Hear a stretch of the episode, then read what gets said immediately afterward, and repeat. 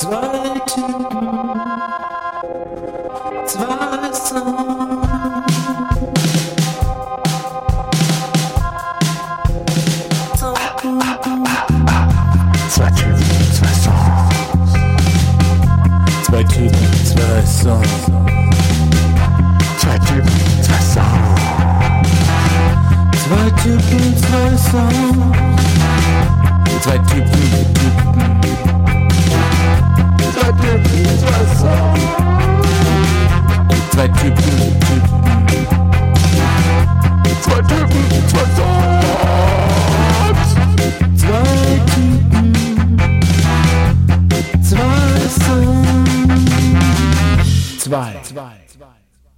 Herzlich willkommen zur Folge 7 von Zwei Typen, zwei Songs, dem Musikpodcast von Tim und Torben. Ähm, ich bin der Tim und am anderen Ende ist der Torben. Hey Torben, wie geht's dir? Ja, hallo, mir geht's gut. Ähm, ein bisschen komisch ist, dass ich dich gerade nicht sehe. Wir haben am Anfang die Leitung gecheckt und haben festgestellt, dass äh, die Übertragung mit äh, Bild und Video nicht so ganz stabil läuft und jetzt hören wir uns zumindest. Aber das kriegen wir trotzdem gut hin und ich bin gespannt, weil wir uns heute eine neue Struktur beziehungsweise eine freiere Struktur überlegt haben. Genau, wir haben gesagt, heute werfen wir die Rubriken mal über Bord und wir probieren einfach mal relativ frei zu reden über die beiden Songs. Ähm, aber wir machen es so, dass wir beide uns Fragen überlegt haben, die wir mitgebracht haben, jeweils für den anderen. Und ähm, ja, dann entwickelt sich einfach da hoffentlich ein freies Gespräch draus und ähm, so machen wir das heute mal. Ohne Ketten, äh, einfach drauf los. Gucken wir mal, wie es läuft. Und ähm, wir haben natürlich wieder zwei Songs mitgebracht. Ähm, meiner ist von dem Künstler Sun Little und der Song heißt Hey Rose. Und Torben hat einen Song mitgebracht von dem Singer-Songwriter Sufjan Stevens. Ähm, der Song heißt, jetzt muss ich gerade nochmal klicken, All of Me Wants All of You. Ähm, genau, aber wir fangen mit Sun Little an, oder?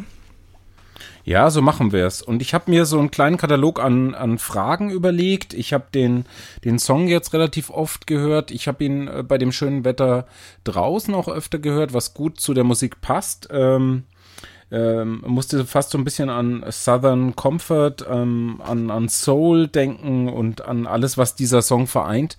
Und da sind mir natürlich viele verschiedene ähm, Fragen eingefallen. Und zum Einstieg würde ich erstmal fragen, warum genau diesen Song, Tim? Äh, wie bist du drauf gekommen? Ähm, Weil es für mich, äh, ja, also für mich war er nicht so ein, ja, so ein offensichtlicher Kandidat. Aber wie bist du drauf gestoßen? Das würde mich interessieren. Kannst du ja gleich nochmal erzählen, vielleicht, warum es nicht so ein offensichtlicher Kandidat für dich war. Ähm, ich ähm, habe das 2017er Album von Son Little, das heißt New Magic. Das habe ich, ähm, da habe ich einige Songs relativ oft gehört. Das finde ich ein ziemlich schönes Album. Ähm, ich bin grundsätzlich, das ist, glaube ich, aus den bisherigen Folgen gar nicht so klar geworden, aber ich bin ziemlicher Soul-Fan. Also ich, ich, ich liebe Soul-Musik. Ähm, und ähm, ja, vor allem so Soul mit ein bisschen so einem Twist, sage ich mal. Und äh, ich meine, manche Leute nennen das dann Neo Soul oder New Soul oder wie auch immer. Ähm, und ähm, Ja. ja, Sun Little Er ist nennt auch es ja so sogar äh, Fu Future Soul, nennt er äh, Ja. sein, nennt das sogar selber, ne? Genau. Also irgendjemand hat er mal in einem Interview gesagt, hat mal in einer Rezension geschrieben, Son Little äh, klingt wie Sam Cooke in Outer Space so und das hat ihm sehr gut gefallen. Ähm, und ja, ich weiß, so spacig ist es eigentlich gar nicht, aber es hat schon, es hat schon ein bisschen eigenen Zugang so zu Soulmusik, aber ich mag diese Mischung sehr gerne, irgendwie so dieses soulig-erdige, vor allem im Gesang und, und ja, auch das, das, so das Groovige, einfach dieser Soul-Groove, der immer dabei ist. Ähm, aber dann so ein bisschen andere Elemente noch drin, da reden wir ja ähm, vielleicht nachher noch drüber. Und genau, dann hatte ich gesehen, dass er eben gerade ein neues Album veröffentlicht hat. Das Album heißt Aloha. Ähm, klingt irgendwie nach Hawaii, aber ich glaube, der Hawaii-Sound ist jetzt nicht unbedingt ähm, drauf. Und es gibt ein paar schöne Songs auf dem Album. Also der, der andere, der mir noch so sehr gut gefällt, heißt Suffer. Ähm, aber den hier, das ist, glaube ich, der Auftaktsong sogar von dem Album Hey Rose. Ähm, das ist mein persönlicher Favorit und dann dachte ich, bringe ich ihn euch mal mit. Ähm, hast du die, äh, die Story gehört, äh, dass ihm äh, komplett sein Rechner abgestürzt ist und ähm, also in, im Zuge der Aufnahmen zu seinem Album Ja, hab ich gehört. Ja. äh, dass die Demoaufnahmen komplett weg waren und erst dann komplett äh, from the scratch neu aufnehmen musste. Ähm, ja, unheimlich spannend. Ähm, also das, das Ganze drumrum, äh, ich glaube, ich habe das letzte Mal schon erwähnt, ich glaube, der Stempel, den ich dir geben kann, ist, äh, dass du Songs aussuchst, äh, die für mich eigentlich alle äh, beim ersten Mal hören nicht sofort gerade reinlaufen, dann dann aber mit einer Zeit einen Zugang finden. Und das ist das Interesse, ist für mich ein interessantes Charakteristikum, egal äh, welche, welches Genre du ausge, ausgewählt hast, mh, dass ich erstmal, und das ist für mich gerade so spannend gleichzeitig, äh, hat mir erstmal der Zugang gefehlt. Und deswegen meine Frage jetzt zu Beginn war eher die Frage, ähm, wie spontan ist für dich die Entscheidung gefallen? Das ist für mich auch immer ein interessanter Prozess. Wir haben uns äh, dann bei der letzten Folge, wir wollten relativ rasch danach aufnehmen und haben uns sofort nach der letzten Aufnahme die Songs zuge äh, zugeschickt. Ähm, und da habe ich mich jetzt auch gefragt, ob das auch so eine spontane Entscheidung war, dass du den äh, Künstler erst vielleicht seit einer Woche kennst. Oder äh, jetzt habe ich rausgehört, du, du hattest auch das, das Vorgängeralbum bereits gehört. Ja, also ich kenne ihn tatsächlich schon seit einer Weile. Die Entscheidung war trotzdem relativ spontan. Also es gibt ja so Sachen wie ähm, äh, zum Beispiel dieser Soul Cuffing Song, ne, Lazy Bones. Da wusste ich sofort, als wir den Podcast angestartet haben, so, da will ich irgendwie drüber sprechen. Ne? Ähm, ich weiß jetzt gar nicht mehr, welche Folge das war. Folge drei oder so? Drei oder vier? Drei wahrscheinlich. Ähm, Ja. Könnt ihr ja nachgucken. Äh, zum Beispiel auf unserer Webseite. Zwei Typen, zwei Songs.de. Ähm, und ähm, das hier war eher tatsächlich spontan insofern, als das, das ist einfach ein Song, den ich gerade sehr gerne höre.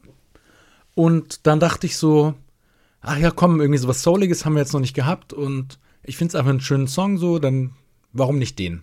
So. Also ohne jetzt ähm, große Hintergedanken oder so, ne? Also bei Soul Cuffing hatte ich ja so das Gefühl, ich will so ein bisschen missionieren. Ich will wenigstens einen Menschen da draußen in einen Soul Cuffing Fan irgendwie verwandeln. So Und es ist tatsächlich ja jemand Song nicht so. aufgetaucht, ne? Ja, es ist ja tatsächlich jemand aufgetaucht da draußen, der hat sich gemeldet und gesagt, ja, äh, Soul Cuffing, ja, Yes. endlich. Yes. Ähm, es gab, es gibt jemanden da draußen. Und äh, wer sich noch melden muss, wer sich noch nach wie vor melden muss, ist der Australier. Oh. Äh, Nochmal der Hinweis, bitte der einzige Hörer in Australien, äh, bitte äh, please send us a, a message um, and, and, and a song tip Genau. Äh, E-Mailen könnt ihr uns unter feedback at zwei Typen, zwei Songs.de oder ihr könnt auch au- uns auf Instagram schreiben. Ähm, at zwei Typen, zwei Songs. Ja, der, der äh, mysteriöse Hörer aus Australien oder Hörerin, wissen wir ja nicht. Ähm, also wir, wir kriegen ja hier so eine, so eine kleine Weltkarte, wo wir gucken können, äh, ob äh, jemand in irgendeinem Land schon mal uns gehört hat. Äh, natürlich alles völlig anonym. Ähm, und irgendjemand hat uns in Australien gehört. Das finden wir natürlich total cool und wir würden uns wahnsinnig freuen, wenn sich derjenige meldet. Ähm, vielleicht ist er oder sie aber natürlich auch schon ausgestiegen. Wir wissen es nicht. Also bitte, bitte schreib uns. Das würde uns sehr freuen. Wenn ihr jetzt von einem anderen Kontinent zufällig reinrutscht, äh, dann noch der Hinweis, wir besprechen hier Songs. Wir sprechen gerade über den Künstler Sun Little äh, und seinen Song Hey Rose. Und ihr könnt die Songs äh, kurz äh, schnell noch nachhören oder nach der Folge hören oder auch vorbereitend auf die nächste Folge hören. Wir stellen es immer so einen Tag vorher auf die Playlist. Ähm, auf unserer Spotify-Playlist zwei Typen, zwei Songs.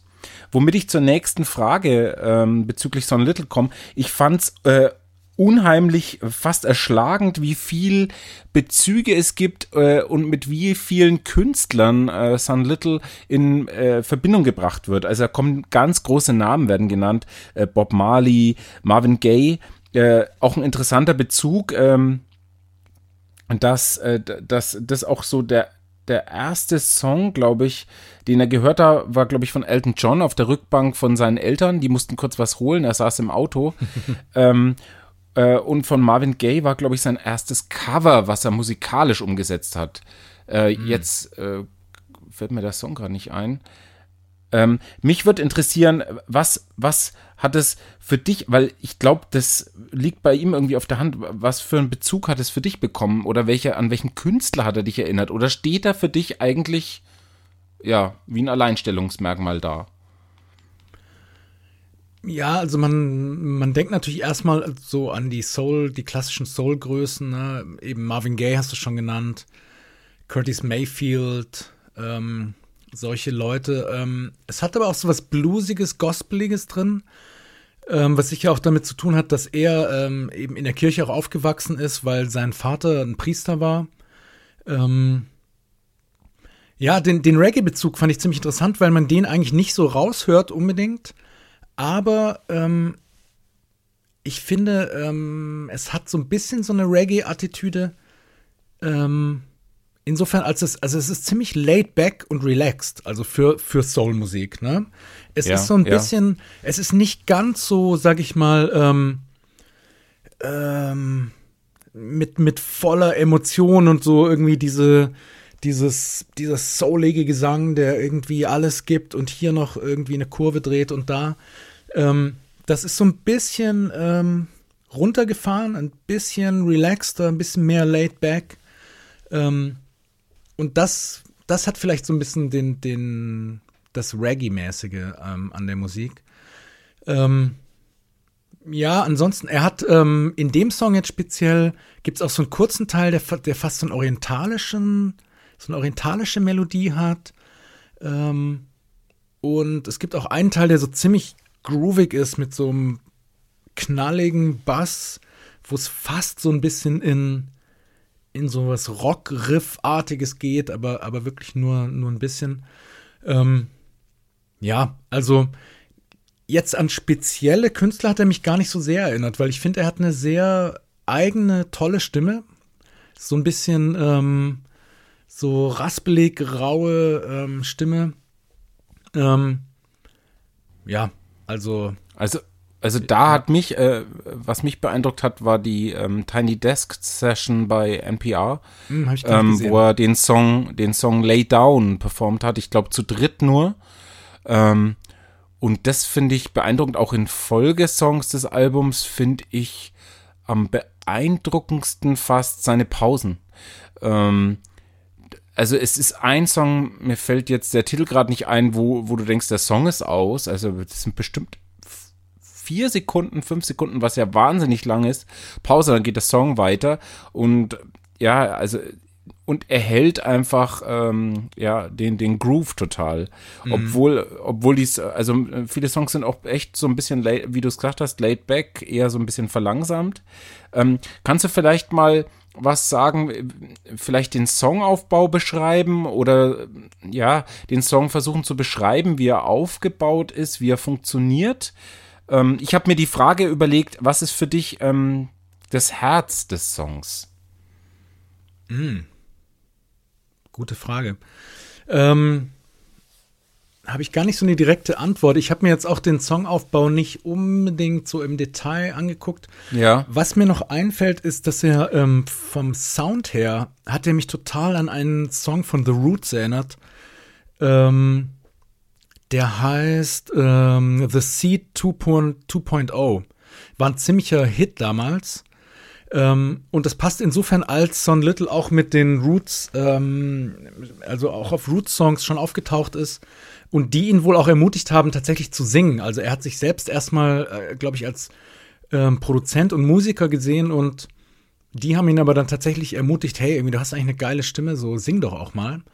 Und haben in gewisser Weise so seine Solo-Karriere dann vielleicht erst möglich gemacht, kann man sagen. Aber die, ähm, die Drums sind so total, äh, ähm, die haben so einen ganz trockenen Sound mit eigentlich relativ wenig Höhen, also es kickt nicht sehr stark. Ähm, aber es hat so ein, ja, ich, ich, ich mag das sehr gerne an dem Song. Das hat so eine ganz trockene, so einen ganz trockenen Groove, den ich, den ich sehr schön finde. So. Vom Songaufbau her, ja, ist es jetzt, ist es jetzt nicht so unkonventionell, würde ich sagen. Also, ähm, Ja. es ja. gibt, ähm, ja, halt so Strophe, Refrain und dann so Bridges zwischendurch. Aber was sehr schön ist, so etwa in der Mitte des Songs wird so ganz leise, ne? Da fährt er so ganz zurück. Vielleicht ist es auch das, was du gerade ein bisschen meintest, dass er eben auch mit, mit Stille oder Pausen auch umgehen kann. Ähm, so und dann, Ja, genau. Ne, Also da, ich da geht's, so, mit- geht's so ganz Ja. zurück und dann geht er noch mal in den Refrain. Das, ist- das ist ein sehr schöner Moment, finde ich, von dem Song und das ist, das ist vielleicht das Herz des Songs, so diese Stelle, würde ich sagen. Für mich war es die Stelle, dieser coole Santana-Part. Da hat's mich irgendwie diese, diese äh, Santana-Gitarre, war es für mich vom Sound. Äh, das fand ich ähm, beeindruckend. Das war für mich so eine Zäsur ähm, in dem Song und kommt auch mit einer kurzen Auftaktpause und dann kommt so dieses, ja, ist kein richtiges Solo irgendwie oder ja, ein bisschen wie ein E-Gitarren-Solo, aber mit diesem, mit diesem 60s-Sound irgendwie. Also, ja, also das fand ich toll. Und was ich, was ich äh, dann über den zweiten, also ich habe wirklich diesen zweiten Zugang gebraucht, weil für mich kam der Song erstmal sehr unscheinbar daher. Und was ich unheimlich sympathisch fand, ich habe äh, ein Interview von ihm gelesen, wo er sich eben auch, du hast es kurz erwähnt, so mit dem ganzen Thema Promotion, äh, Werbung machen für die eigene Musik und so auseinandersetzt, dass er da eher äh, ein bisschen mit auf Kriegsfuß steht. Also dass er schon die Notwendigkeit sieht, äh, seine Musik zu promoten.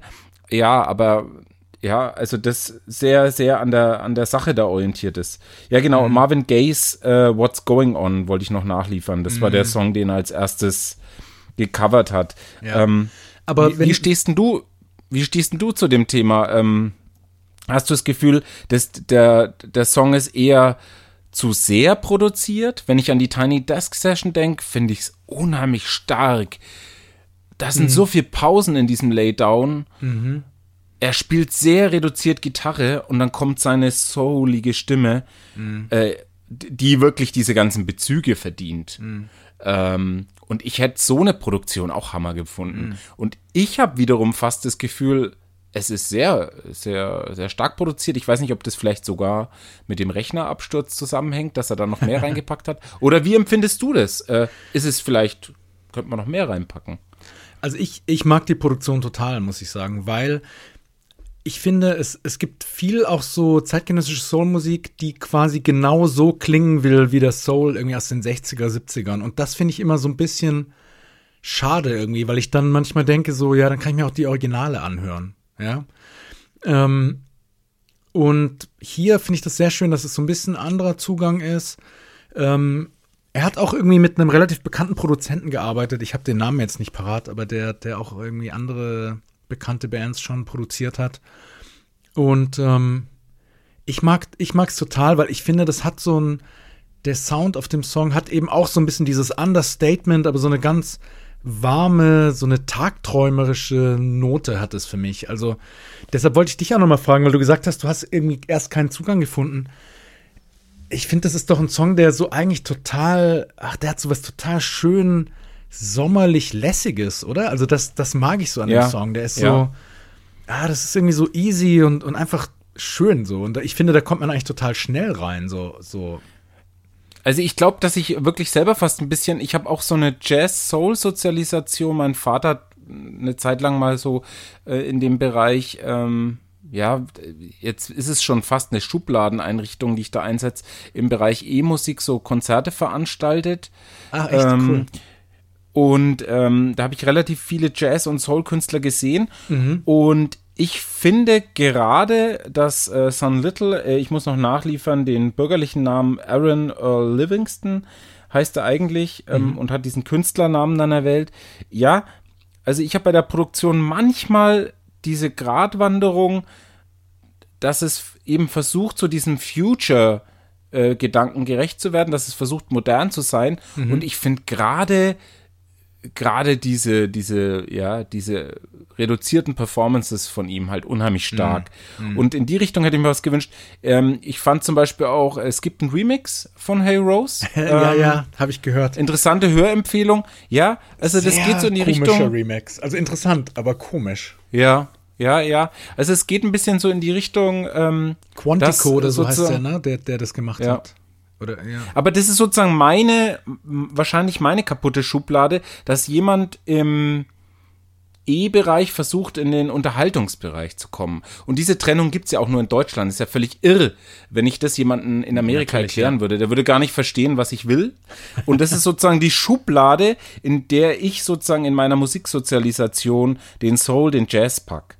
Und Okay. das gibt's, aber äh, das gibt's tatsächlich äh, in, in, bei manchen Produktionen. Und ähm, ja, das, das hätte mich als Nachfrage bei ihm eben interessiert.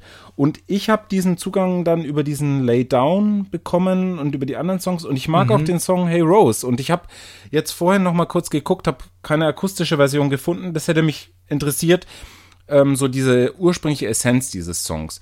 Und jetzt soll man meinen, der Song ist überproduziert, sicher nicht. Also es ist instrumentiert, es ist nichts Elektronisches groß eingepasst, ne? Äh, und ich finde jetzt zum Beispiel auch diese, diese E-Gitarren, dieses E-Gitarren-Zitat, wie ich es empfinde, sehr interessant. Aber ja, das, das war, das war so dieses Hin- und Hergerissen sein. Ja.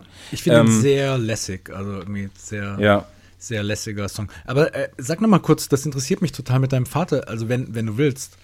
Ähm, wa- was hat er da gemacht? Also der hat es aber nicht beruflich gemacht, oder? Sondern qua- irgendwie. Ne, der war so bei einer, bei einer oder? großen, ja, der hat es äh, so entwickelt. Der war bei einer großen äh, äh, Warenhauskette beschäftigt und hat dann so einen Kulturbereich äh, hochgezogen. Ah. Und das wurde dann in mehreren anderen Filialen eben auch aufgebaut und irgendwann wurde das eigentlich der Hauptjob.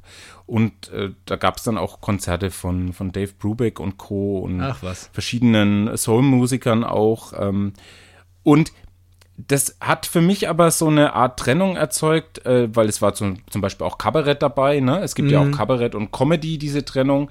Und das ist natürlich was sehr Deutsches, äh, diese Schubladen sehr stark zu bedienen. Ähm, wo man, denke ich, in Amerika ein bisschen offener denkt. Und für mich äh, hat es genau so ein bisschen diese Kerbe geschlagen. Deswegen habe ich erstmal gebraucht. Und als ich so diese, bei mir hat äh, sich so die Flasche geöffnet, als ich diese Tiny, Tiny Desk Session gehört habe, wo ich echt das Gefühl hatte, ja, das ist so ein Musiker echt so, ja, up to date und ähm, der, was ich gerade Future Soul mäßig fand, war eben seine akustische Gitarrenperformance. Mit diesem Mut zur Pause, äh, mit geschlossenen Augen performt er den Song und ist komplett weg und ignoriert irgendwelche Vorgaben, die es vielleicht gibt, dass man nicht äh, ist eigentlich sehr, war sehr ungewöhnlich, ähm, so viel Pausen zu lassen. Und wir haben über das Thema Pause schon gesprochen. Äh, das macht er wirklich in Perfektion. Könnte fast eine Beleidigung, dass man dass man sagt, ja, wenn du eine Pause machst, bist du am größten. Aber nein, so ist es gar, nein, ist gar nicht keine gemeint. Beleidigung. Ich habe das in einer anderen Folge schon mal gesagt. Also die besten Musiker Genau. äh, wissen mit Stille umzugehen. Also da, da bin Und ich das ist wirklich was, das ist was, wo er mich wieder dann gecatcht hat. Das finde ich bravourös und da finde ich ihn auch echt mutig. Da Mhm. finde ich ihn mutig und jemand, der das einfach aushält. Also. Ja, wenn man jetzt den nächsten Song äh, nimmt zum Beispiel, der ist in dem Bereich sehr verdichtet. Ja, und das ist was, was man sehr oft äh, in verschiedensten Bereichen trifft. Mhm. Ja, also ich fand es auch witzig, seine erste Songerinnerung. Äh, er ist gefragt worden im Interview, was war äh, ihre, deine erste Erinnerung? Und er hat sich jemanden Elton John äh, Song erinnert, ähm, Benny and the Jets. Äh, Die Frage an dich, wo du mich gerade schon persönlich gefragt hast, äh, was, was ist deine erste Erinnerung äh, an den Song? Kannst du dich da erinnern? Oder, oder, ja? Sehr Also- gute Frage. Ähm, also bei mir war das so jetzt ähm, anders als bei dir, wie ich das so raushöre, dass ähm, meine Eltern jetzt nicht, s- also ich, fang- ich sag's mal so, meine Mutter ist super musikalisch und, und auch sozusagen von der Seite der Familie kommt vielleicht auch so mein musikalisches Talent, wenn ich welches hab. Mein Opa hat, war, großer Klassikfan, hat im, im Chor gesungen, Geige gespielt und alles Mögliche. Ähm, aber meine Eltern haben zu Hause eigentlich nicht so viel Musik gehört und waren jetzt auch nicht so, nicht so wahnsinnig up to date, sag ich mal. Also, die sind quasi, die hätten so vom Alter her 68er sein können, waren es aber nicht. So. Und ähm, deshalb habe ich so von, genau, also von zu Hause ähm, habe ich da nicht so prägende Erinnerungen. Ähm, also außer jetzt so, ne, ich sag mal, an Weihnachten irgendwie mit, mit dem Großvater am Klavier äh, Weihnachtslieder spielen und sowas, das schon. Aber, also es war dann ähm, eher der schnellere Bezug des selber Musik machen. Ja, und ich hatte ähm, ähm, so mein Kindergartenfreund, dessen Vater, der war eben quasi voll 68er. Und äh, wenn wir bei dem waren, der hat auch echt immer in voller Lautstärke halt irgendwie Bruce Springsteen gehört, ACDC gehört, war ein riesiger Rolling Stones-Fan, hatte, äh, die hatten so eine Abstellkammer, da hatte er diese große Stones-Zunge irgendwie an die Wand gemalt und ähm, Dire Straits und Queen und ne, so, so dieses ganze, die ganze Ecke ähm, lief da immer, hatte aber auch viel äh, so ne, Blues auf dem Schirm und insgesamt einfach äh, großer Musikhörer. Und da, da, das sind wahrscheinlich so die ersten richtig prägenden Erinnerungen für mich. Also irgendwie wahrscheinlich Born in the USA oder so, volle Lautstärke. Ähm, solche Sachen. Ähm, ja, also was so, was Ja, so also Pop-Rock-Musik angeht, kam, war, kam das wahrscheinlich von dort. Ja. Also ich fand es total spannend, dass er das so klar benennen konnte, äh, was so der erste Song war. Und dann auch so dieser Bezug, was ist dann Marvin Gaye, war dann so der erste, erste Coversong, dass es für ihn schon so ein bisschen so, ja, der rote Faden war, an dem er sich schon ein bisschen entlang gehangelt hat, dass gleich die ersten Interessen eigentlich in die richtige Richtung gingen. Ich wollte ähm, weitergehen mal zum Text, ähm, was für dich, ähm, ähm, ich weiß nicht, ob du ein Vorliegen hast, äh, was für dich am Text äh, das entscheidende Merkmal ist. Also ich finde einige Zeilen, äh, einige Zeilen ganz äh, spannend. Mich würde interessieren, was du dazu sagst. Also es ist ein, es ist ein Love-Song, ne?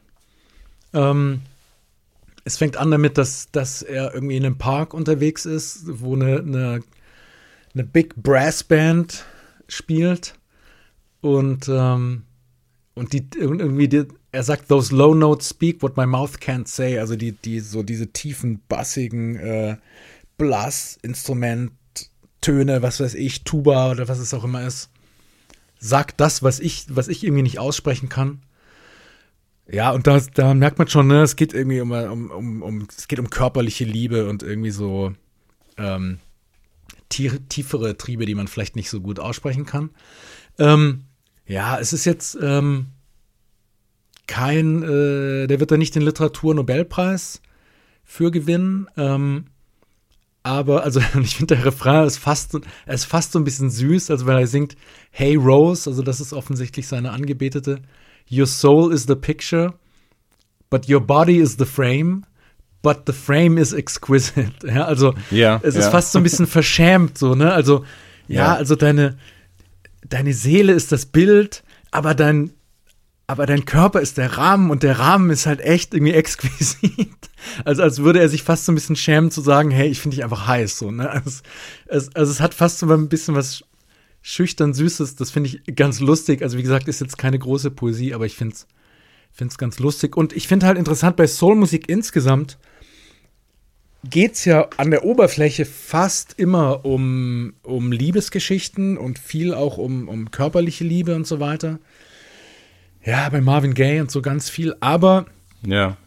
ich habe irgendwann kapiert, dass irgendwie, ich glaube, der Subtext ist eigentlich immer, ähm, also dieses, dieses, dieses Verlangen nach Liebe ist, der Subtext ist eigentlich immer so ein Verlangen nach irgendwie Anerkennung der Afroamerikaner in der Gesellschaft der USA. Ja, also ich glaube, das, das, das steckt eigentlich immer so hinten mit drin und ähm, deshalb finde ich, dass so, so Soul-Love-Songs haben immer so ein bisschen so einen doppelten Boden.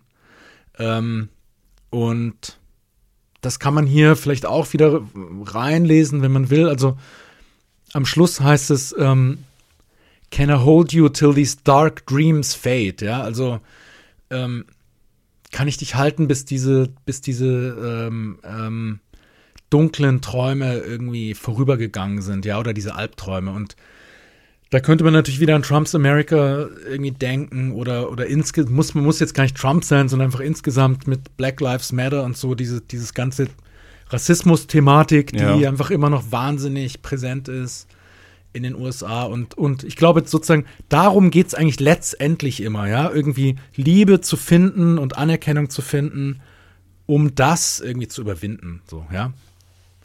Also der Song Ja, ist, glaube ich, also- an sich nicht politisch, aber ich glaube, das schwingt immer mit.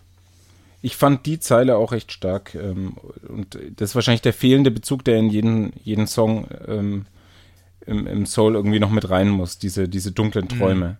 Ja. Also die Kritik sagt, dass, dass äh, die Platte heißt Aloha, also Aloha Hawaii, Aloha nur. Ja.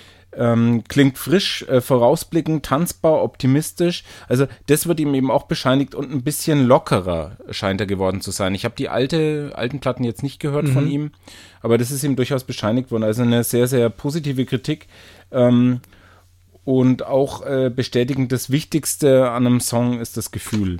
Und ähm, ja, da, also astreine Soul-Nummer und ähm, ja, also wie gesagt, äh, eine, eine Hörempfehlung, die, die mich total mitgenommen hat, ist noch dieser Song Lay Down, ähm, der wirklich, der wirklich großartig ist. Es gibt auch ein Musikvideo äh, zu dem Song, wo auch so klar rausgearbeitet wird, dass es wirklich so ein, so ein Love-Song ist.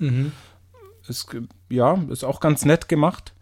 Ähm, Gibt es vielleicht noch was, wo du sagst, ähm, ähm, also was ich interessant fand, äh, dass äh, Son Little so seine Genese als Songwriter beschrieben hat im Interview, ähm, dass er Songs auf verschiedenen Wegen schreibt. Er hat erst angefangen mit der Gitarre zu schreiben, äh, dann hat er auch mal probiert, einfach nur ein Beat am Drumset aufzubauen oder einfach nur clean die Lyrics zu schreiben. Ähm, ähm, ja, wie hast du das Gefühl, ist, der- ist der Song entstanden? Also ich, ich habe das Gefühl, dass der wirklich sehr, ja, also ja, ich glaube gar nicht vom, vom Text aufgebaut. Also ich finde, dass der, dass der so gelassen, low anfängt.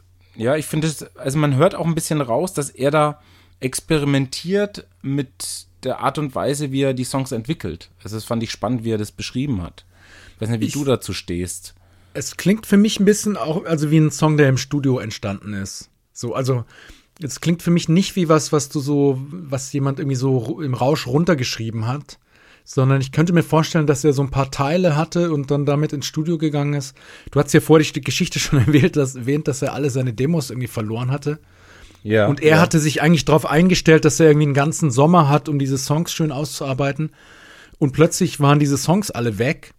Und er hatte nur noch acht Tage bis zu dem Studiotermin und musste dann alles neu schreiben, beziehungsweise hatte natürlich auch einiges noch im, im, im Kopf.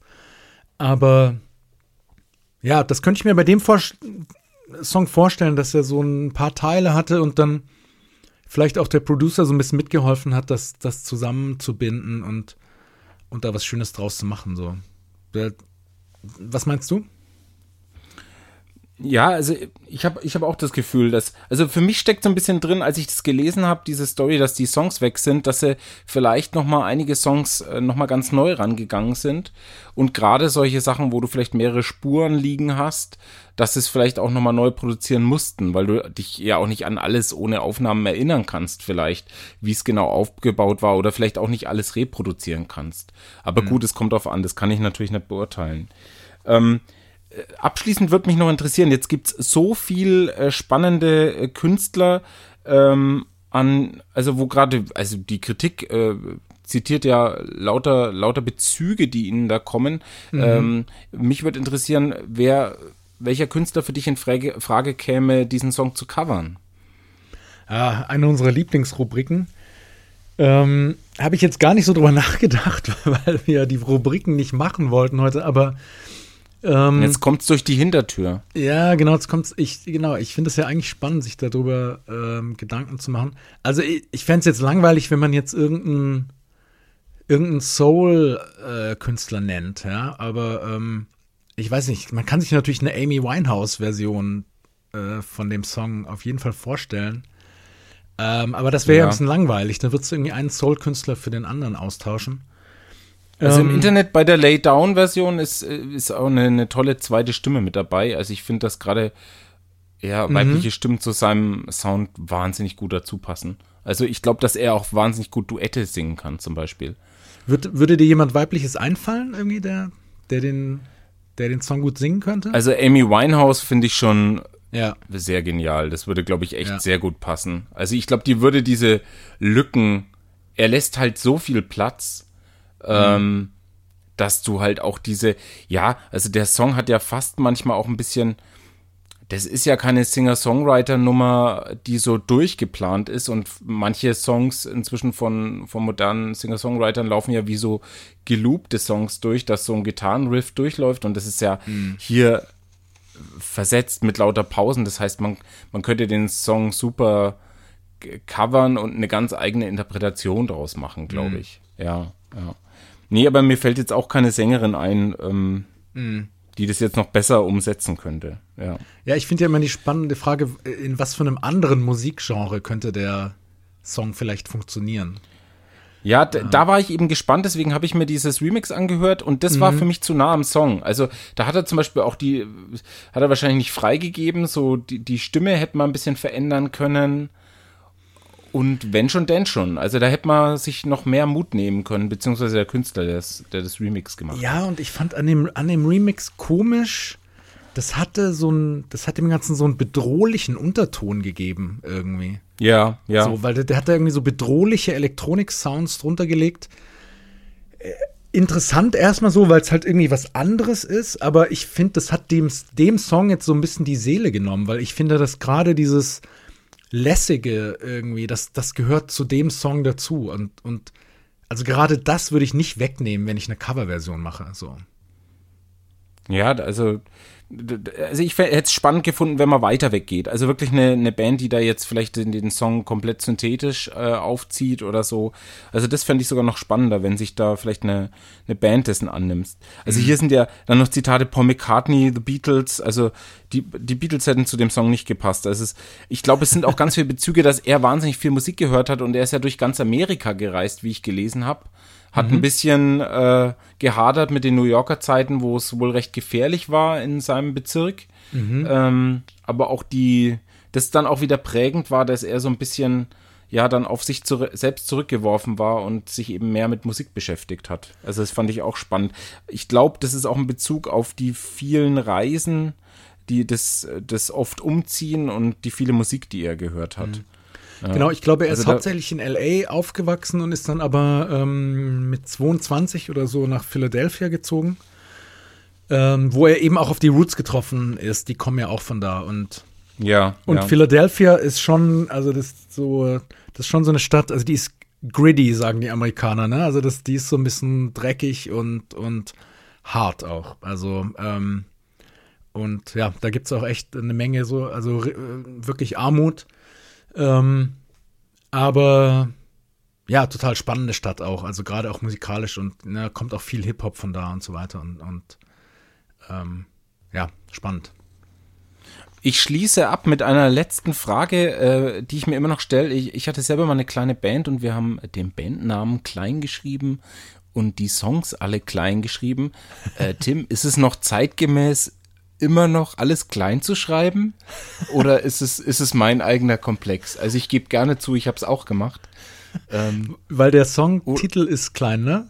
In dem Genau, also bei, wenn man, ich- bitte auch, äh, ich empfehle nochmal die Spotify-Playlist Ja. und wenn ihr auf die Platte von Sun Little äh, Lower geht, dann sind alle Mhm. Songtitel klein geschrieben und auch der Plattentitel, was auch wahrscheinlich so ein bisschen Richtung Future Soul geht, aber ja, also es ist witzig, wo ich mir gedacht habe, und, und jetzt so gerade bei Trending-Songs sieht man es auch, dass viel klein geschrieben wird.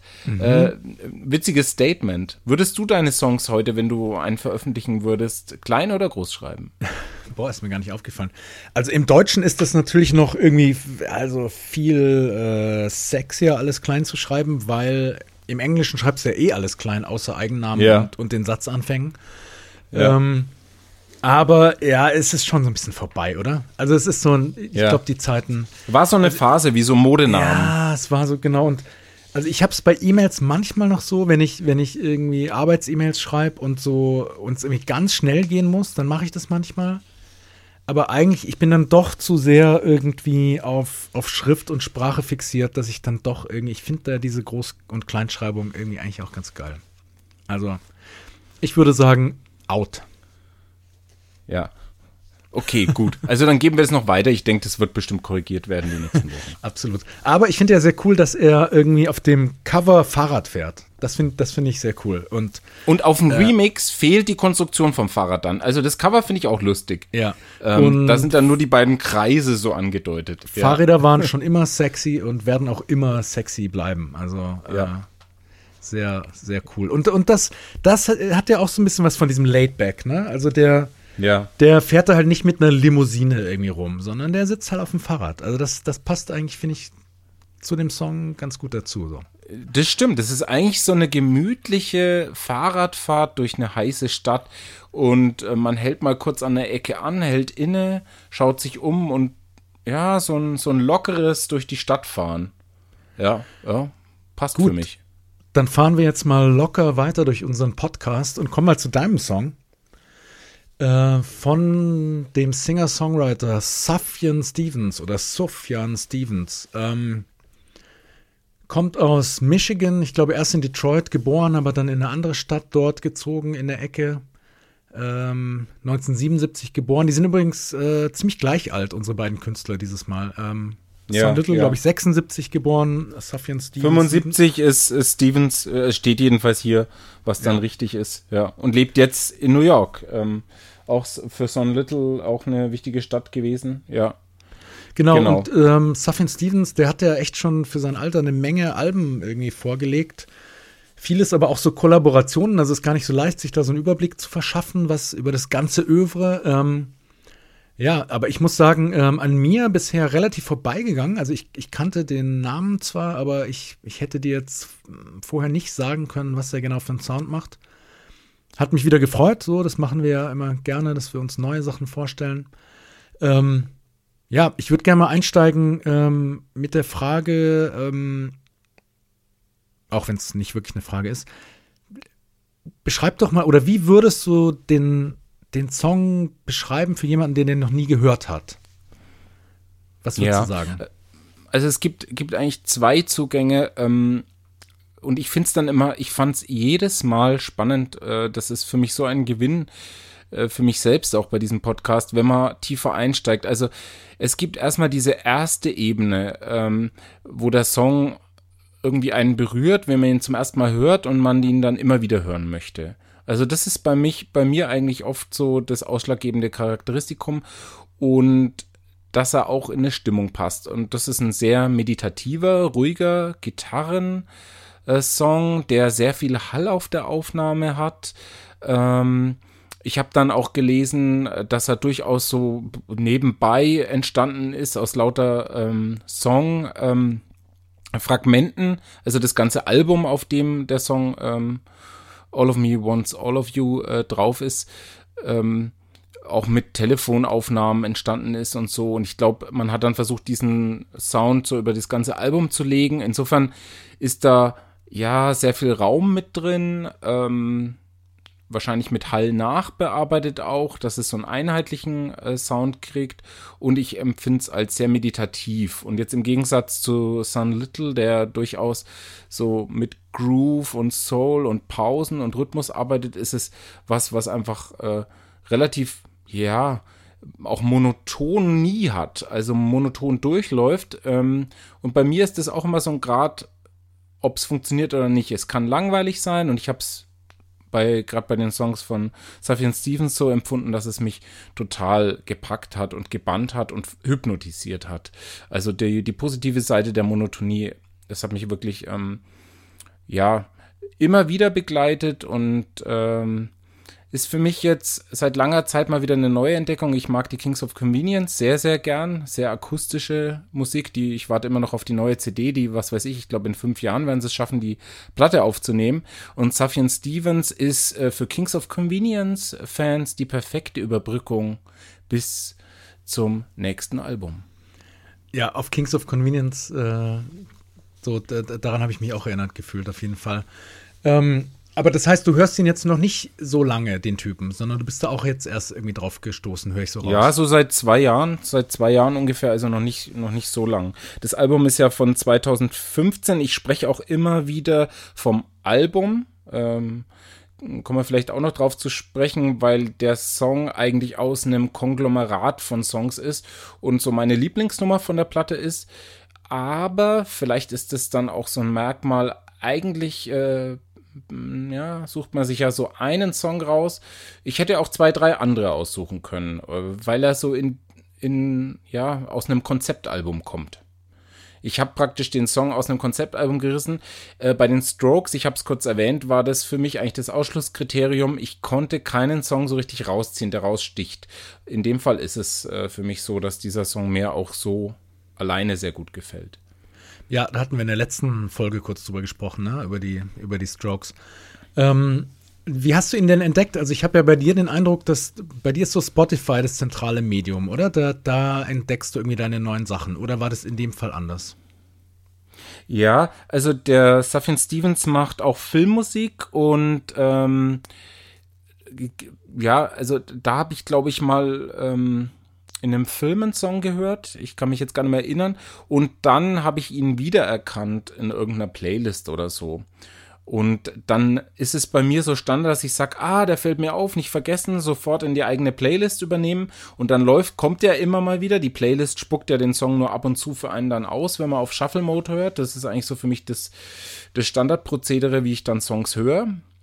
Ja, und so brennen sich Nummern dann fest und dann sagt man, ah, oh, den habe ich doch schon mal gehört. Wie heißt er denn? Dann merkt man sich den Namen, dann geht man auf den Künstler und das ist für mich äh, zurzeit wirklich so ein Spotify-Ding, dass ich dann auf den, den Künstler gehe, aufs Album gehe und äh, mal versuche, die ganze Platte zu hören. Manchmal ist es eine große Enttäuschung, weil der Song on top steht und das One-Hit-Wonder ist. Ähm, in dem Fall ist es aber so, dass er wirklich aus einem Album kommt, das äh, eine sehr interessante Geschichte zu erzählen hat. Ich finde, das ist so ein Song zum Augen zumachen äh, beim Zuhören. Ich glaube, lustigerweise hast du das vorher auch über den Son Little Song ge äh, gesagt.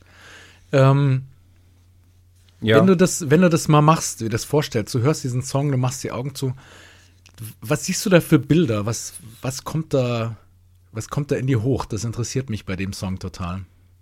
Also es ist wirklich spannend. Witzigerweise kommt da sogar als allererstes diese Textzeile ähm, You checked your text while, ich glaube so heißt's, ähm, While you checked your text while, while I masturbated. Und das ist einfach eine Zeile, die, die sticht raus. Und ja. ich habe ich hab fälschlicherweise und ich hatte dann sofort ein Bild im Kopf. Ah, okay. Also für mich war es auch erstmal ein Love-Song mhm. äh, von, einer, von einer Liebe, die so ihren Höhepunkt überschritten hat. Und man liegt so nebeneinander äh, und im Text heißt es auch, insofern auch wieder witzigerweise, ähm, also der, der, der, der Sound sehr, sehr hypnotisierend, aber dieser Text ist sehr spannend und so ein bisschen ironisch. Also ich habe, die erste Lesart war für mich, äh, ähm, weil er auch sagt, you're not the one who talks uh, things through. Also mit dir kann man irgendwie nicht groß über Sachen sprechen oder mal besprechen. Ähm, ich habe an, eine Be an eine Beziehungsebene gedacht, wo der Höhepunkt überschritten ist und man sich nichts mehr zu sagen hat.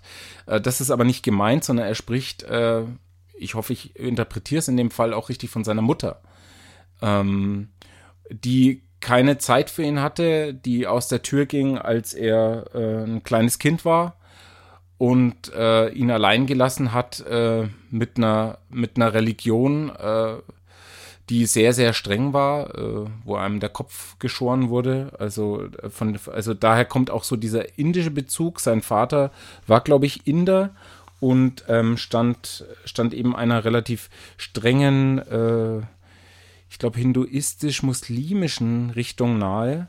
Ähm, und hat sehr, sehr unter seiner Kindheit gelitten. Und dieses Album ist entstanden im Nachklang, nachdem seine Mutter gestorben war. Sie ist dann irgendwann wiedergekehrt mit einem neuen Partner und hat äh, den Sohn wieder bei sich aufgenommen.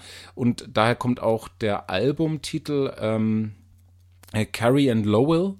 Äh, dieser Lowell ist dann ein Stiefvater gewesen, der ihm so Musik beigebracht hat. Wir haben kurz darüber gesprochen, äh, wann hast du das erste Mal Musik gehört? Sun Little hat es erwähnt. Äh, bei mir war es so das Hintergrundgedudel von Jazz, äh, Chris Barber. ähm, ganz spannend, wo ich erst nichts mit anfangen konnte und irgendwann packt es einen dann. Und bei Sufjan Stevens war es interessant, dass in seinem Haushalt in der Kindheit überhaupt nichts an Musik gelaufen ist, keine Platten waren.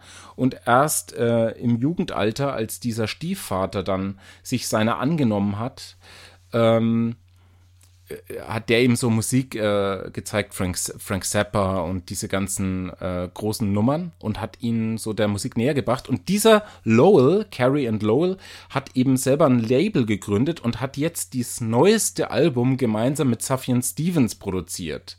Ähm, also er hat ihn sozusagen im Album zitiert und jetzt hat dieser Lowell, der Stiefvater, mit ihm, ich glaube, das ist ein instrumentales Album, ich habe nur mal reingehört, also ich glaube ohne Gesang Mhm, oder ja. nur, Ich glaube, ja. nur im Anklang. Äh, ja, spannende Geschichte. Da war für mich der Zugang ein bisschen schwer. Das muss ich mir nochmal in Ruhe anhören. Also, ähm, also es ist eine ganz dramatische Verarbeitung der Song. Ähm, habe jetzt schon wieder fast zu weit gesponnen, dieser Geschichte von seiner Mutter. Und insofern, dieses Bild hat mich total gepackt und diese Interpretation, die erste dieser Beziehung, habe ich ganz lang mit mir rumgetragen und war völlig auf dem Holzweg. Und was ich aber spannend finde, ist, warum es mich so gepackt hat. Man kriegt für sowas oft eine Erklärung, dass dann irgendeine spannende Geschichte dahinter ist. Und in dem Fall ist es diese Leidensgeschichte, in der er, von der er auf dem Album erzählt. Wobei ich ehrlich gesagt, äh, ich glaube nicht, dass du da so auf dem Holzweg warst. Also ich habe tatsächlich dazu auch einiges gelesen. Ich bin dann irgendwann äh, bei in irgendwelchen Reddit-Threads gelandet, wo der Text diskutiert wurde. Also ich glaube, was stimmt ist, dass ähm, seine Mutter Krebs hatte und er, glaube ich, ähm, auf diesem Album insgesamt seine Beziehung zu ihr oder auch irgendwie ihre Krankheit oder ich glaube auch ihren, ich meine, sie wäre dann auch gestorben, bin mir nicht ganz sicher, ähm, Ja, da ja. verarbeitet hat, Ja. das stimmt, glaube ich. Dieser Song hier ist aber für mich, also meiner Meinung nach vom Text her, absolut äh, eindeutig äh, geht es da um eine Beziehung.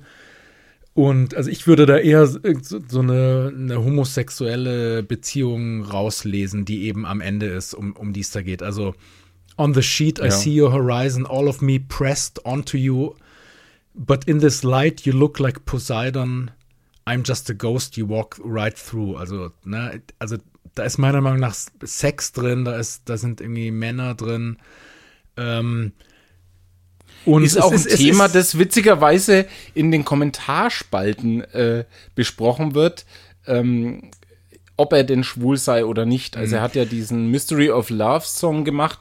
Da geht's um ein, in einem Kinofilm tatsächlich um eine, eine homosexuelle Beziehung, die sich da anbahnt. Ich habe den Film jetzt nicht gesehen. Ähm, genau, genau.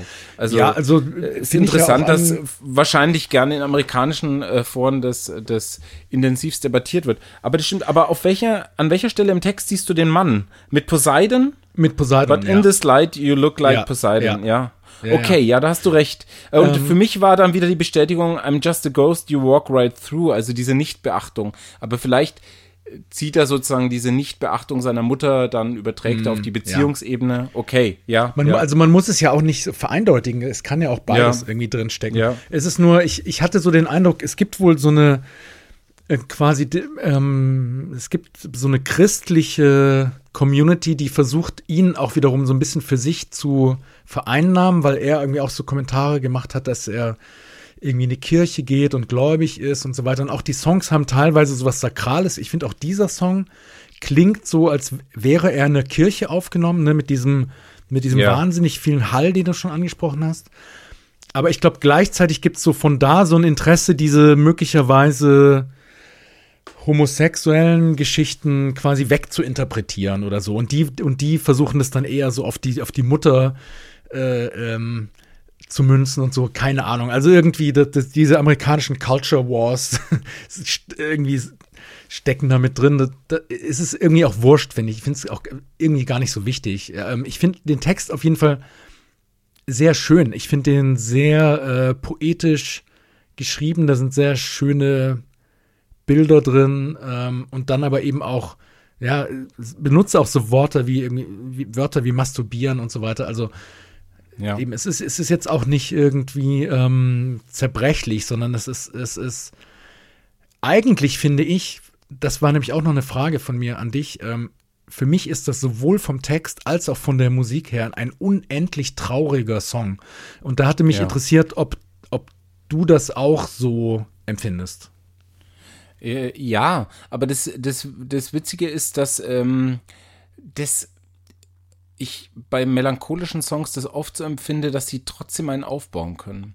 Äh, und der Text ist auch wirklich ein wichtiges Element, das den Song, na, nicht rettet, aber stark macht. Ich kriege viele solche akustischen Nummern, mh, weil ich mh, dann ähnliche Musik vorgeschlagen äh, bekomme, in meine Playlist oder in meine Vorschläge gespült.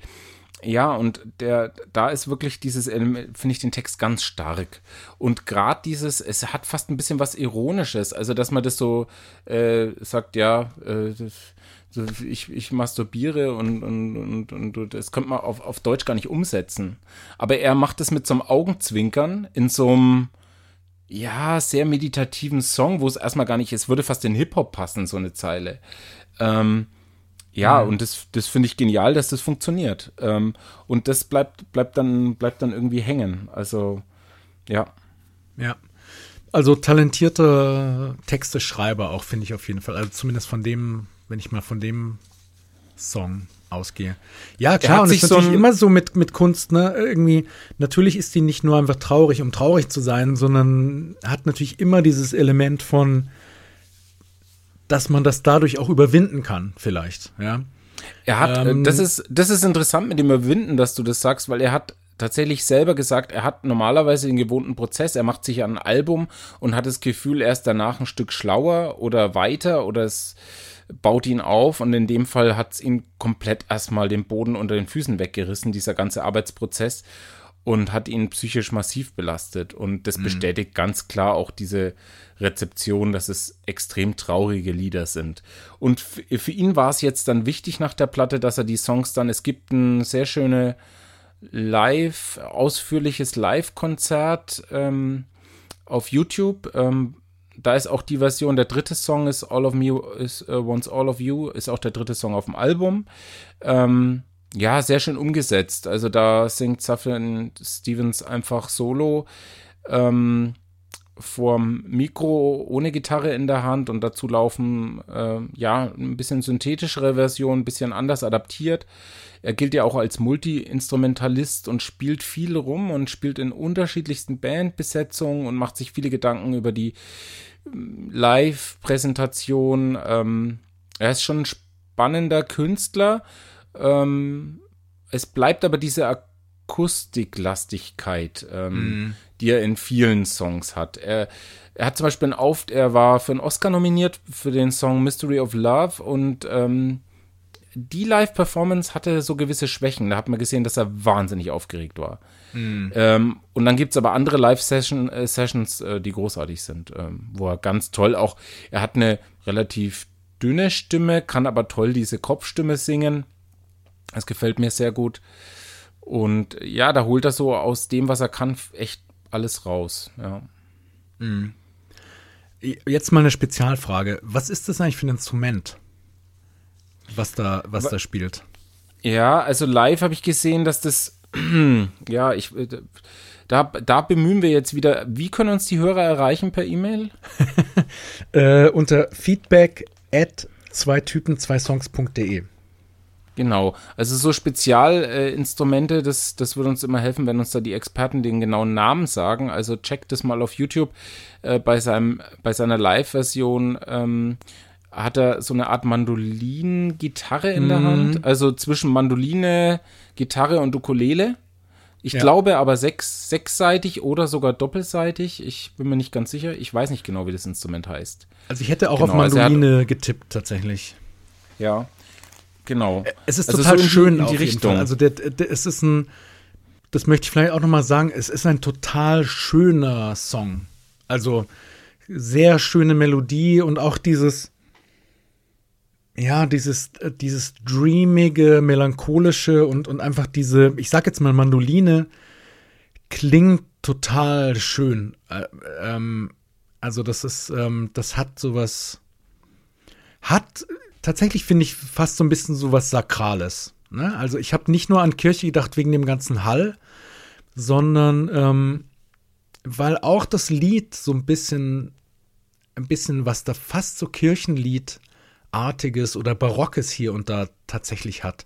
Irgend, in irgendeiner Rezension schrieb jemand liturgisch Ja. äh, über, über seine Musik und ich meine auch irgendwo gelesen zu haben, dass er eben auch klassische Musik ähm, relativ intensiv studiert und gelernt hat.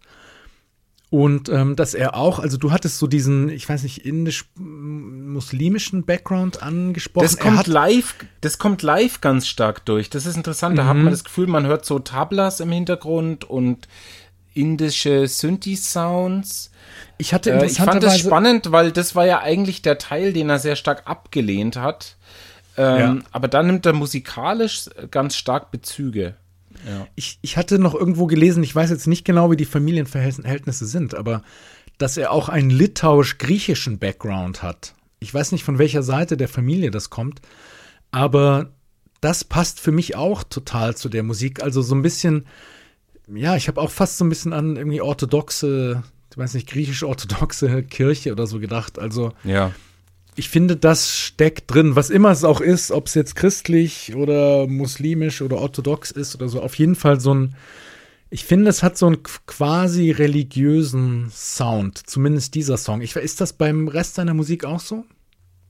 Nee, also es war schon speziell. Er hatte äh, 30 Demos und äh, obwohl er schon neun Alben aufgenommen hatte, äh, wusste er überhaupt nicht, wie er das in eine Albumstruktur bringen soll. Es gibt auch die, die Zeile I forgive you, mother, I can hear you and I long to be near you. Also es ist auch so ein bisschen sakral da in der Sprache, dieses Vergeben und diese Auseinandersetzung mit der Vergebung, weil er das äh, als seine Mutter noch gelebt hat, äh, irgendwie nicht konnte, beziehungsweise diese Ablehnung hatte. Da kommt ja auch die Zeile now, now all of me thinks less of you. Also da ist für mich auch wieder dieser, ja, es könnte der Beziehungsaspekt sein. Also, dass er sich ganz stark auch sozusagen mit seinen gedanklichen Sünden auseinandersetzt, habe ich das Gefühl. So dieses, dass er auch seinen eigenen Frust oder vielleicht manchmal auch Hass oder was auch immer, dass er ganz stark da so ein, ja, äh, ja, also fast sakral daran geht an das Thema Vergebung und so. Also ich finde schon, dass das ganz, ganz stark vorhanden ist. Also zu dem, zu dem anderen Bezug weiß ich jetzt nichts, aber ähm, diese, diese indischen äh, Bezüge, die, die hört man live ganz stark raus. Weißt du, an wen mich die Stimme wahnsinnig erinnert? An äh, Nico von Velvet Underground. Ähm, Ja. Ich finde nämlich, also ich habe tatsächlich auch, als ich den Songs erstmal gehört habe, habe ich erst gedacht, es ist eine weibliche Stimme auch tatsächlich. Wobei Nico ja wiederum auch so eine relativ tiefe Stimme hat für eine Frau. So, aber ich, ich finde das äh, unheimlich, wie ähnlich sich die Stimmen sind. Also zumindest auf, auf diesem Song. Ja, also was er ganz viel macht, ist so mit, mit dieser hohen, hohen Stimme spielen. Also ähm, das kommt schon, das kommt schon oft vor. Und äh, dass er viel diese akustischen Instrumente spielt, aber äh, oft eigentlich noch elektronischer arbeitet als jetzt auf diesem Album. Das ist schon so ein bisschen so ein Manifest und so ein für sich stehendes akustisches Werk. Ähm, und wie gesagt, also ich glaube auch verarbeitete Demospuren mit drin, die dem Ganzen so einen eigenen Touch geben und so einen eigenen Sound. Der Produzent hat, glaube ich, dann einfach gesagt, ja, so wie die jetzt stehen, das ist halt dein, dein Manifest und ähm, das muss so umgesetzt werden. Sehr Ja. gutes Stichwort akustische Instrumente, weil mich interessiert total, das führt jetzt vielleicht ein bisschen auch weg von Sufjan Stevens, aber du stehst ja total auf so ruhige Singer-Songwriter-Musik, habe ich den Eindruck. Also du hast, du hast mal gesagt, Kings of Convenience ist deine Lieblingsband. Ähm, auch die, in einer Folge hatten wir diesen Casey Johansson-Song, der ging auch ein bisschen in die Richtung. Ja, Ähm, semi-akustisch auch, ne? Ja, ja. Genau, und, und du machst ja selber auch solche Musik. Ähm, ich weiß gar nicht, ob man das sagen darf, dass deine Songs auch auf, auf äh, Spotify sind. Sehr, sehr schöne Songs. Da müssten wir jetzt allerdings deinen kompletten Namen sagen, wenn wir.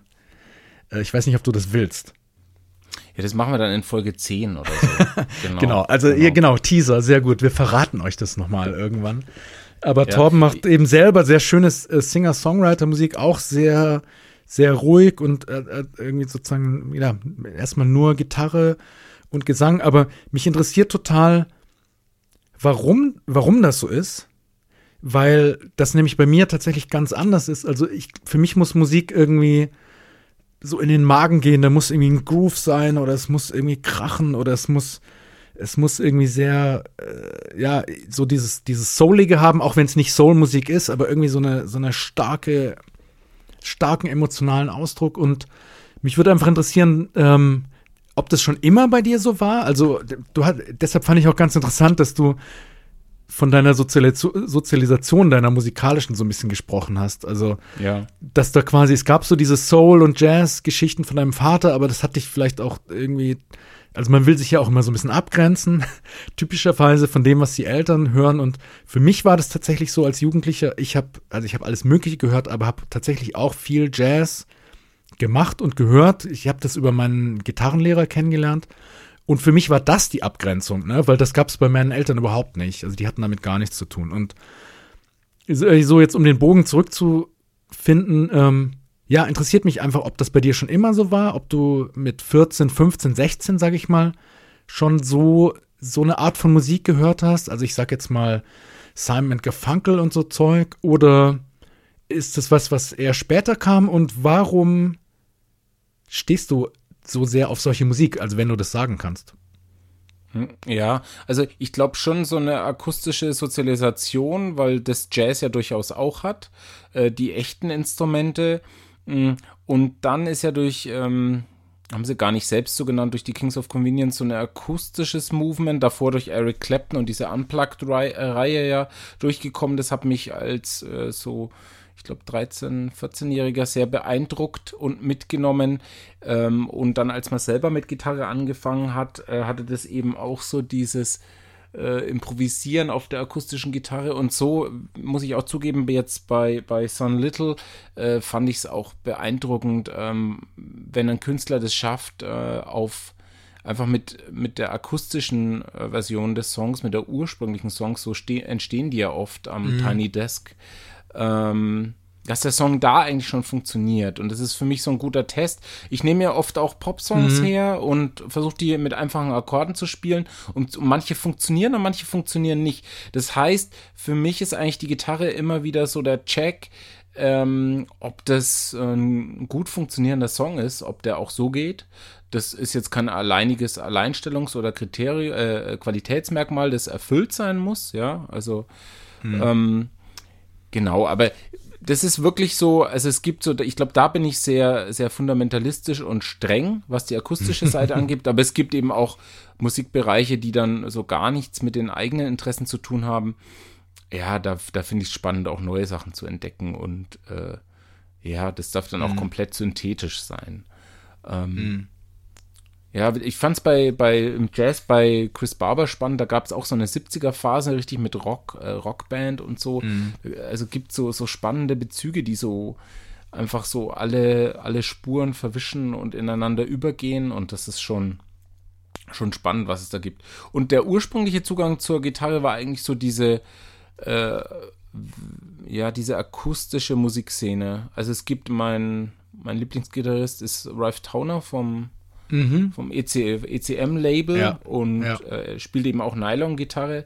Und das ist, das ist für mich wirklich äh, so die Perfektion der Improvisation. Äh, Weil, weil die, die Nylon-Gitarre da auch wirklich so ein bisschen widerborstig ist. Und wenn jemand das gelingt, ähm, diese Gitarre da gut zum Schwingen zu bringen, dann ist das für mich schon was, wo ich wirklich den, dann den Hut ziehe. Ja. Und das ist eben bei, was ich aber auch spannend bin, fand bei Sun Little, er hat die Gitarre sehr, sehr reduziert und fast so ein bisschen ignorant eingesetzt. Und äh, seine Stimme war ganz, ganz im Vordergrund und das fand ich auch irre, äh, wie er das gemacht hat. Also funktioniert auch ganz toll. Also da muss nicht immer virtuos gespielt werden. Und Ja, bei Sufjan Stevens ist es, was die Stahlseitengitarre kann, ist so diese Redundanz erzeugen, so dieses Loopartige. Also so habe ich teilweise mit eigener Musik auch schon gearbeitet, dass du sagst, du hast zwei Parts, zwei Themen und die lässt du dann, äh, kannst du aneinander setzen und kannst sie wie beim Baukastenprinzip aneinander bauen und verkürzen. Ähm, das ist witzigerweise was, was bei der äh, Gitarre und im Akustikmusikbereich auch ganz gut funktioniert. Ja.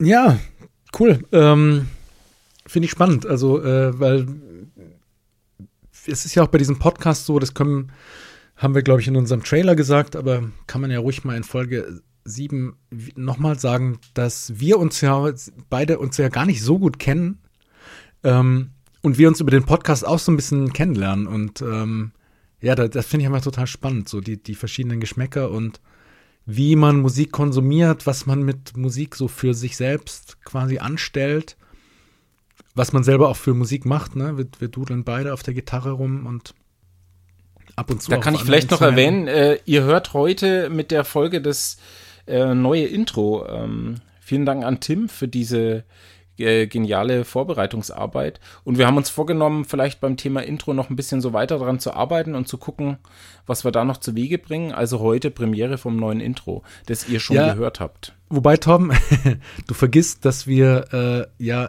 mit unserer Produktion vorne dran sind. Also, Ja, wir sind Äh, zu weit, die Premiere, genau. Genau, Nicht wir mit dieser veröffentlichen Folge, sondern mit Folge 5. Ja, ja, genau. genau. Äh, wir veröffentlichen tatsächlich heute Folge 5, nehmen aber Folge 7 schon auf, weil wir immer so ein bisschen vorarbeiten wollen, falls wir mal äh, auf ein paar Wochen treffen, wo wir irgendwie zu viel zu tun haben und, und keinen Podcast machen können. Genau, deshalb das neue Intro gibt's jetzt schon ähm, tatsächlich seit Folge 5.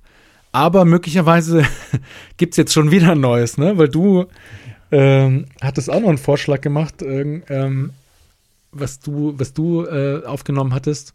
Und wir haben einfach gedacht, wir können ja verschiedene Intros benutzen oder wir gucken mal, wie sich so entwickelt oder wir feilen an den Intros ein bisschen rum. Also schauen wir mal. Das heißt, ich kann jetzt im Moment noch gar nicht sagen, was diese Folge für ein Intro hat.